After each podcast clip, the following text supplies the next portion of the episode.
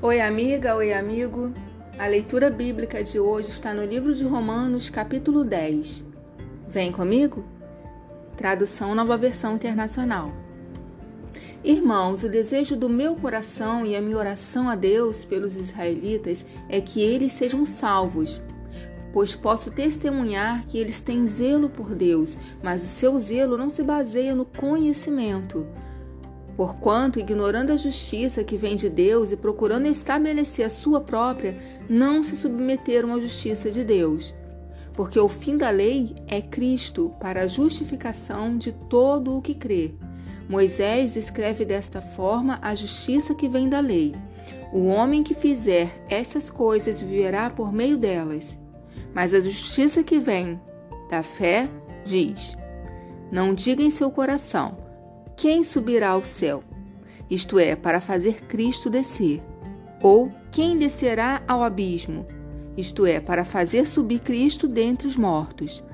Mas o que ela diz? A palavra está perto de você, está em sua boca e em seu coração, isto é, a palavra da fé que estamos proclamando. Se você confessar com a sua boca que Jesus é o Senhor e crer em seu coração que Deus o ressuscitou dentre os mortos, será salvo. Pois com o coração se crê para a justiça e com a boca se confessa para a salvação. Como diz a Escritura, Todo que nele confia jamais será envergonhado. Não há diferença entre judeus e gentios, pois o mesmo Senhor é Senhor de todos e abençoa ricamente todos os que invocam ou invocam, porque todo aquele que invocar o nome do Senhor será salvo. Como, pois, invocarão aquele em quem não creram? E como crerão naquele de quem não ouviram falar? E como, e como ouvirão se não houver quem pregue? E como pregarão se não forem enviados? Como está escrito, como são belos os pés dos que anunciam boas-vindas.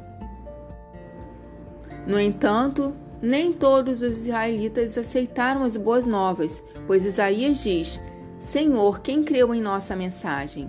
Consequentemente, a fé vem por ouvir a mensagem, e a mensagem é ouvida mediante a palavra de Cristo.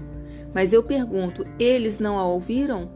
Claro que sim. A sua voz ressoou por toda a terra e as suas palavras até os confins do mundo. Novamente pergunto: será que Israel não entendeu? Moisés foi o primeiro que disse: Farei que tenham ciúmes de quem não é meu povo.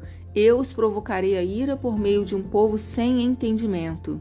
E Isaías diz ousadamente: Fui achado para que aqueles, por aqueles que não me procuravam, revelei-me àqueles que não perguntavam por mim. Mas a respeito de Israel, ele disse: O tempo todo estendi as mãos a um povo desobediente e rebelde.